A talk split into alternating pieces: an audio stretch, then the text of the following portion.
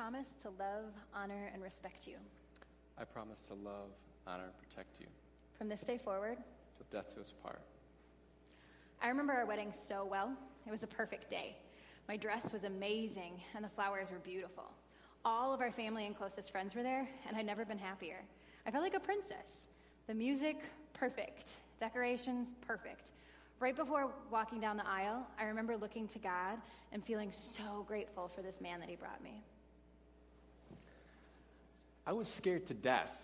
Everyone had look at me in a suit. I don't even wear a suit, let alone a tux. I almost peed my pants.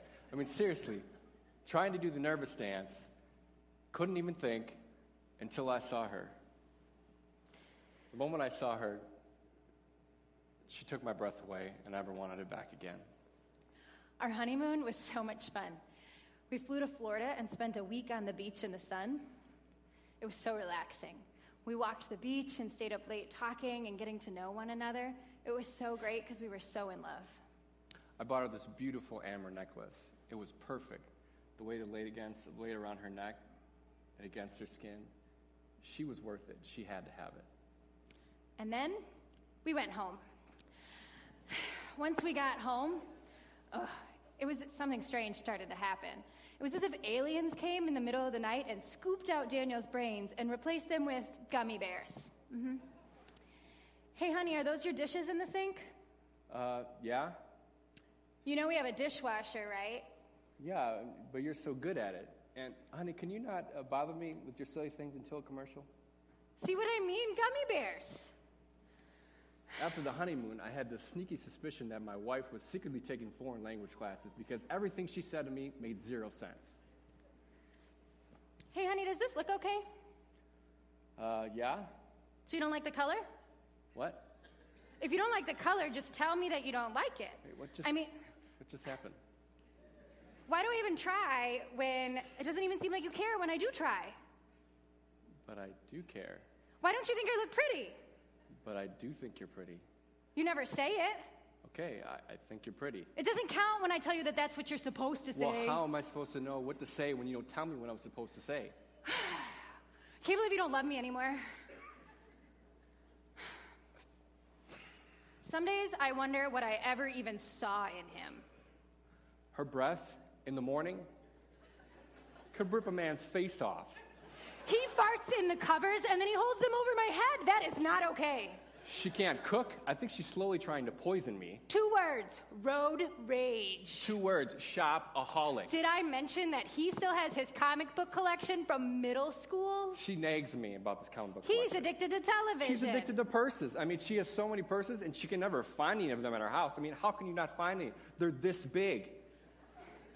I thought we were supposed to be on the same team. I am on the same team, but I think you've defected and started working for your own team. That doesn't even make any Yeah, sense. well, you don't make any sense. Your gummy bears don't make any That's sense. stupid. You're stupid. Well, you made me this way.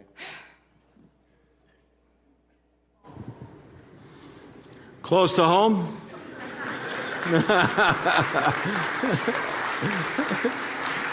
Uh, yeah, we're about relevant and real, right? And uh, we're in the middle of a series uh, called From This Day Forward. And it's titled that way because uh, we absolutely, absolutely believe that uh, if you're here this morning and you make five commitments in your marriage, the five commitments we're going to talk about each week, if you make these five commitments from this day forward, your marriage will change. That God can do a work in your relationship from this day forward. And so that may feel like uh, pretty close to home for some of you. Uh, for others of you, um, well, you're just not there yet. and for some of you, you're already past that. Wherever you are in the scheme of things, uh, this morning we are going to talk about uh, conflict uh, in marriage. Last week, we talked about the first commitment, and that was seeking God. Remember that? Just seek God first. Put God in the first position. Put your spouse in the second position. But seek God first. And I gave you a simple challenge for the week. I hope you did it. I hope you just made that commitment that uh, at the minimum this week you just started praying for your spouse, right? Uh, didn't want to push you too far. The praying with may be too far for some of you. So just start praying for, right? And remember that spiritual pyramid. Just start praying for, and as you grow in the praying for, you'll come to a place that you can pray with. Because when you pray with, you'll be doing the same thing you've been doing the whole time praying for. Does that make sense? Anyway, give it a try. Make that commitment in your marriage. Today, we go to commitment number two. And that commitment is in our marriages, we are going to fight fair. Uh, we're going to have conflict, but when it comes, we're going to do it in the biblical way. We're going to fight fair. And the truth is, uh, unhealthy couples fight dirty, healthy couples fight fair. But the bottom line is, all couples do what? Yeah, we do, right? Well, you, you shouldn't surprise us. Take two broken people and put them together, and what are you bound to have, right? I mean, we're, we're just going to have conflicts in our marriage relationship. The question is whether we have them or don't have them. The question is when they happen, how do we do them? Right? Healthy or unhealthy. So today we're going to encourage you to follow the biblical rules uh, around fighting fair, right? To just make the commitment in your marriage relationship uh, that you are going to simply fight fair. And this, these rules don't simply apply to marriage relationship. Uh, they also apply just to relationships, right? You're going to have conflicts in other relationships. Same principles can apply. Fight fair, right? So if you're single, these work for you in other relationships. Uh, if you're engaged or you know plan to get married soon, uh, this is good stuff for you to do and make that commitment before you actually stand up and say, "I do." Okay. But for those that are married, uh, let's get into the fighting fair uh, rules, right? And you know, when, when you have a boxing ma- match, there's always rules around boxing, right? Like no eye gouging, no hitting below the belt, you know, okay? So when it comes to marriage conflict, uh, there's some simple rules as well. And these are rules that apply to us as Christ followers. And we're going to look at James 1. That's where most of them are going to come from. James 1. So get the half sheet out so you can follow along, take notes, uh, or get your word open if you got it to James 1. Get your app open, whatever works for you. But we're going to be at James 1. And notice James starts out in the 19th verse and he says, Understand this, my dear brothers and sisters. So right away we know who he's talking to, right? He's talking to other Christ followers, right? My dear brothers and sisters. Now, this is an important distinction. If you're a Christ follower in the room and, and you have committed your marriage to Christ, when it comes to conflict in your marriage, you don't fight the way the rest of the world fights. And he starts out by saying, Understand this. This is absolutely important for us to understand. We got to understand this commitment is vital. It is absolutely important that we make this commitment that when we, as Christ followers in our Christ centered marriage, when we have conflict, we do it different than the way the rest of the world does. Because our conflict and how we do the conflict is a direct reflection of Christ. So this isn't just some, well, okay, Pastor gave us nice little message on how to fight fair, and isn't that cool, and let's go home. No, this is, this is vital stuff. Understand this. Understand how you do this. How you do conflict in your relationship as a Christ follower is a direct reflection on Christ. And other people will look at your marriage and they will understand either the power of Christ or the lack of the power of Christ in relationship by looking at you. Understand. Understand this, dear brothers and sisters. You got it? You get it? Important stuff for us. So let's go to the rules. What's the rules? Rule number one. Rule number one from uh, the book of James is you must be, what's the word? Quick to listen. Rule number one is listen quickly and carefully, right? You must be quick to listen. It means that the first thing you do in a conflict is not speak, but listen. The first commitment, the first thing you do is you make the commitment that says, I'm going to listen carefully and I'm going to listen first. Proverbs, great thing says, spotting off before, and lift, before listening to the facts is both shameful and foolish, right? If you're in that place right now where, boy, your conflict starts and you just jump right in and you just get that, that, uh, those words flying out of your mouth as fast as you can to take the offensive, shame on you. I mean, that's what Proverbs says shame on you. I mean, th- think about this. Think about what it does when you don't listen to your spouse in conflict. I mean, you stood up there on that day you got married and you said, Listen, I'm going to love you, I'm going to honor you, honor you, I'm going to cherish you, right? You, when you get into conflict and you don't listen, what message do you send to your spouse? Exactly the opposite. I don't even value you enough to listen to what you have to say. No, Proverbs, James says what?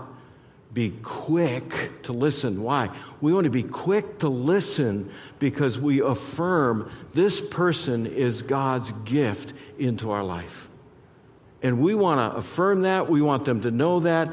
We want them to understand they are of absolute value to us. And so the first thing we do is we stop, close our mouths, and we listen.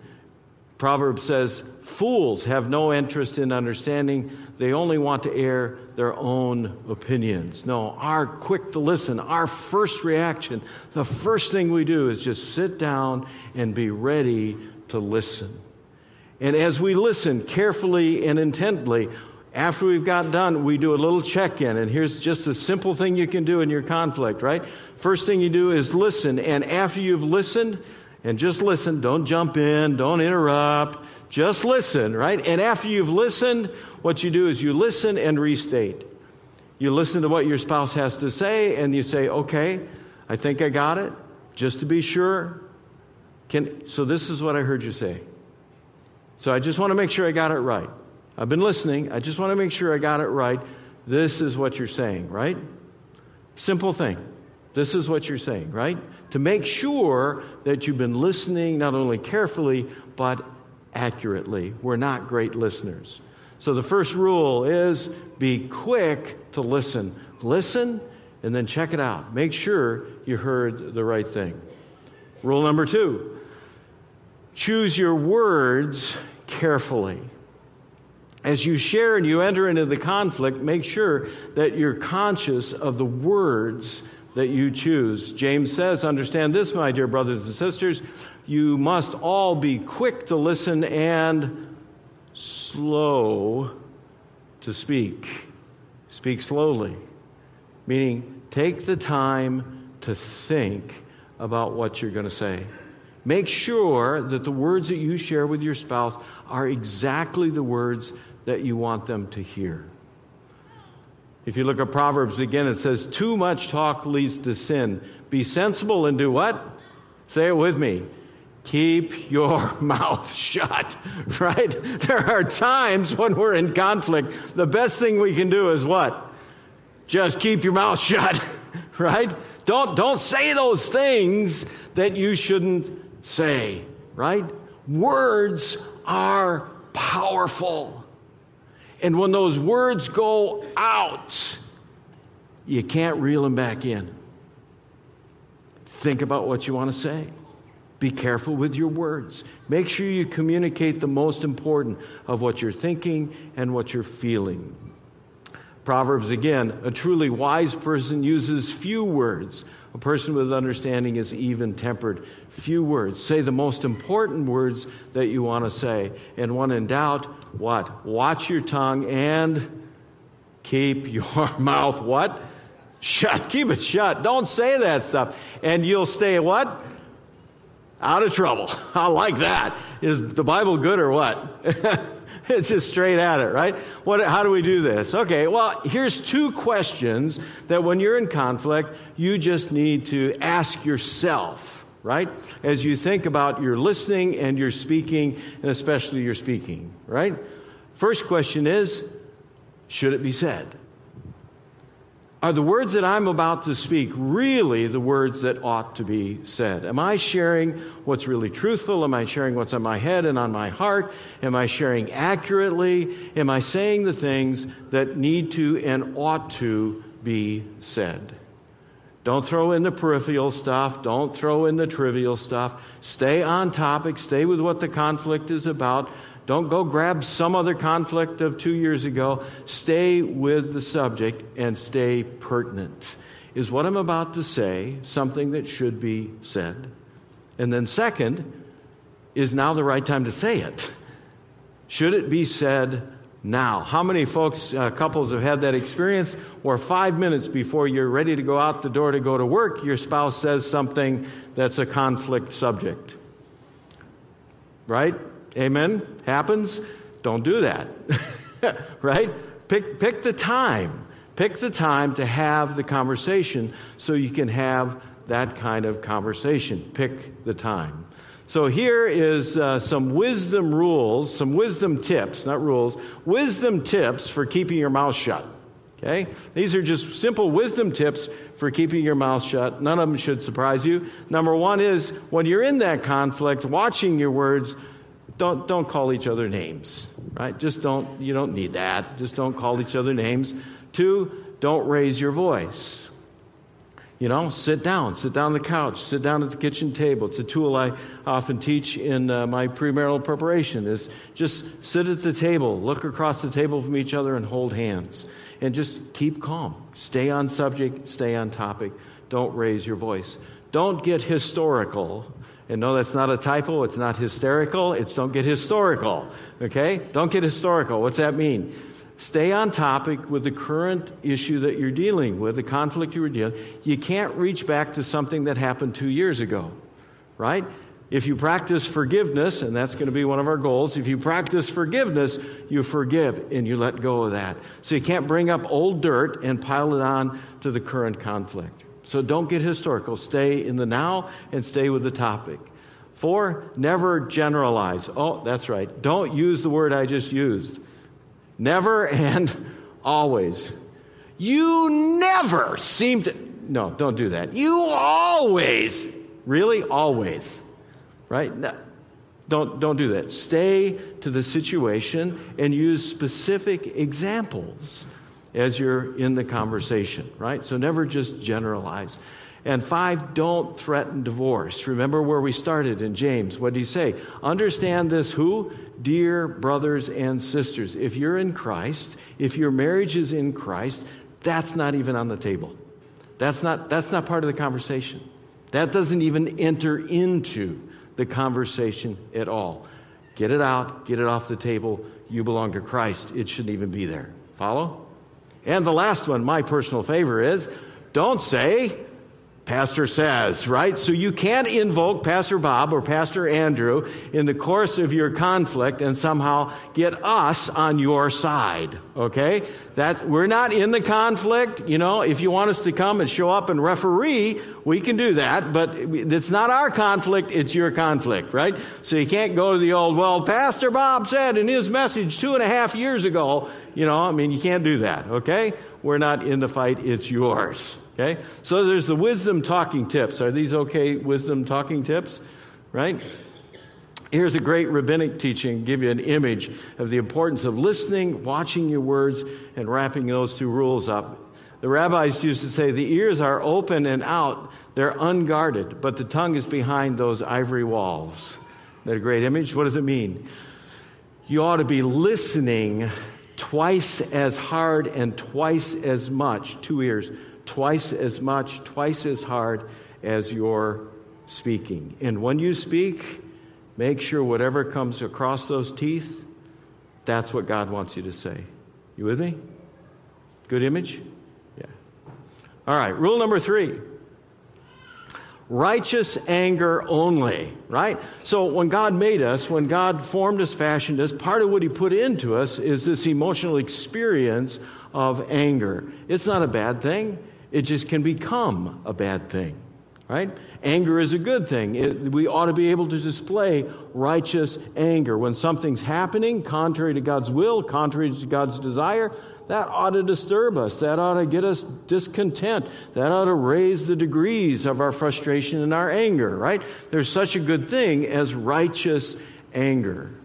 There's also such a thing as letting anger take control. And so James says, Understand this, my dear brothers and sisters, you must all be quick to listen, slow to speak, and slow to get angry. When we get into our conflict, we got to make sure we stay on topic, we remain calm, and we don't let anger take a foothold. Ecclesiastes says what? Control your temper, for la- anger labels you a fool, right? It's foolish when we think somehow letting anger, heightening the anger in our conflict in marriages, is going to help our marriage.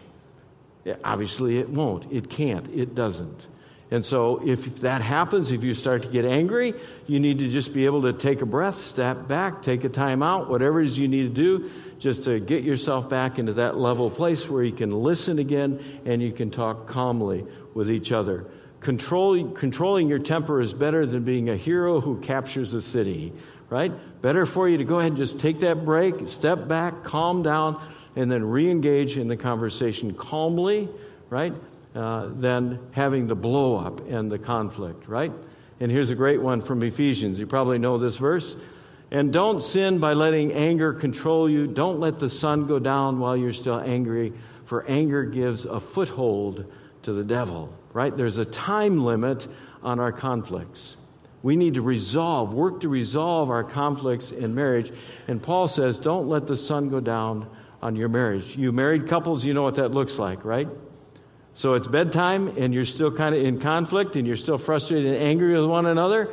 And so you go to bed and one goes to bed on this side of the bed facing that wall and one goes to the bed on this side of the bed facing that wall, right? And you're back to back, and there's a gap in between you, right? There's a gap, and nobody should violate that gap, right? If anybody lets their foot kind of sneak over and touch the other person, whew, bad thing, right? Don't do that, right? We're angry. Keep the gap, right? What's the problem with the gap? The gap is what Ephesians says is the very place that the evil one will crawl into your marriage. That gap you're holding on to, you're stern about, I'm right, she's wrong. Uh, you're holding on to that gap. All you do is when you hold on to that anger and you hold on to that gap, is allow the evil one a foothold in your marriage. And when he's in, he's hard to get out. So, Paul says simply, listen, don't do that. Don't let the sun go down in your anger. Make sure you work to resolve the conflict and just keep at it until you get there. Just make sure you get to that place where you resolve it. How do we resolve it? As we go through our conflicts, we employ rule number four. We're always eager to forgive. This is a great verse for us in Ephesians. It says, Get rid of all bitterness, rage, anger, harsh words, and slander. Sound familiar in conflict? Get rid of all that stuff, as well as all types of evil behavior. Instead, because you're a Christ follower, you have a Christ centered marriage, instead, be kind to each other, tenderhearted, forgiving one another, just as God through Christ has forgiven you. And I highlighted those words, just as. Think about it. How did Christ forgive you? He went through some conflict. He went through the conflict experience of the cross. He listened obedient to the will of the Father. And he put you as more important than himself. And he accomplished your forgiveness. What if you do that in your marriage? What if you do that in your conflict? What if in your conflict you look for the eager opportunity to resolve the conflict and to just forgive? And when it's all done, not just that you're in this superior position of forgiving your spouse for something, but rather you put yourself in the humble position where you both ask God to forgive you. That you both ask God to forgive you for anything you've done in your marriage relationship to mar his presence and to give the evil one a foothold. We ought to be eager, eager to let forgiveness rule over our marriages. we let it rule over our lives, it ought to rule over our marriages. Bottom line for us, we need to correct one big thing as we think about conflict in marriages. When the conflict starts, what happens? We get in this I'm going to win attitude. Been there? We get in the I'm going to win attitude. I'm right, she's wrong, I'm right, he's wrong, whatever it is, and we're going to win. We need to change that understanding because our conflicts do not have the goal of winning. Conflict in marriage, when it's a Christ centered marriage, conflict in marriage is not about winning, it's about growing together in holiness. If you look at Ephesians again, it says, And do not bring sorrow to God's Holy Spirit by the way you live, and don't bring conflict to God's Holy Spirit by the way you fight. The goal isn't to win, the goal is to grow your marriage. The, grow is, goal is to grow your relationship. The goal is to grow in holiness. You look at Ephesians 5. For husbands, this means love your wives just as Christ loved the church. He gave up his life for her to make her what? Holy and clean, washed by the cleansing of God's word. The goal of the conflict is to grow your marriage, to grow in holiness. So when the conflict is done, your marriage looks more and more like Christ. I thought we were supposed to be on the same team. I am on the same team, but I think you've defected and started working for your own team. That doesn't even make any sense. Well, you don't make any sense. Your gummy bears don't make any sense. That's stupid. You're stupid. Well, you made me this way.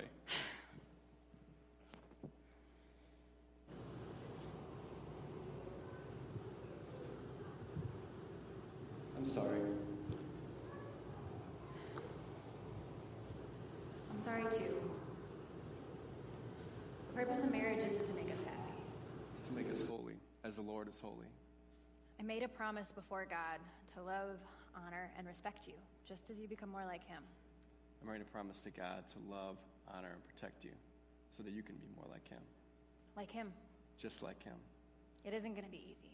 No, nothing that is good is easy, but it's worth fighting for. Father, we thank you today that uh, we have the gift of relationship and the gift of marriage. You're the great architect. And we just pray that uh, you'd help us today to make this commitment. We know, we know we're going to have conflict, but we want to make the commitment today that even in that conflict, we can find holiness that can reflect you. Because our marriages aren't just like the world's marriages. Our marriages are Christ centered and they reflect you, and you work in them and you work through them.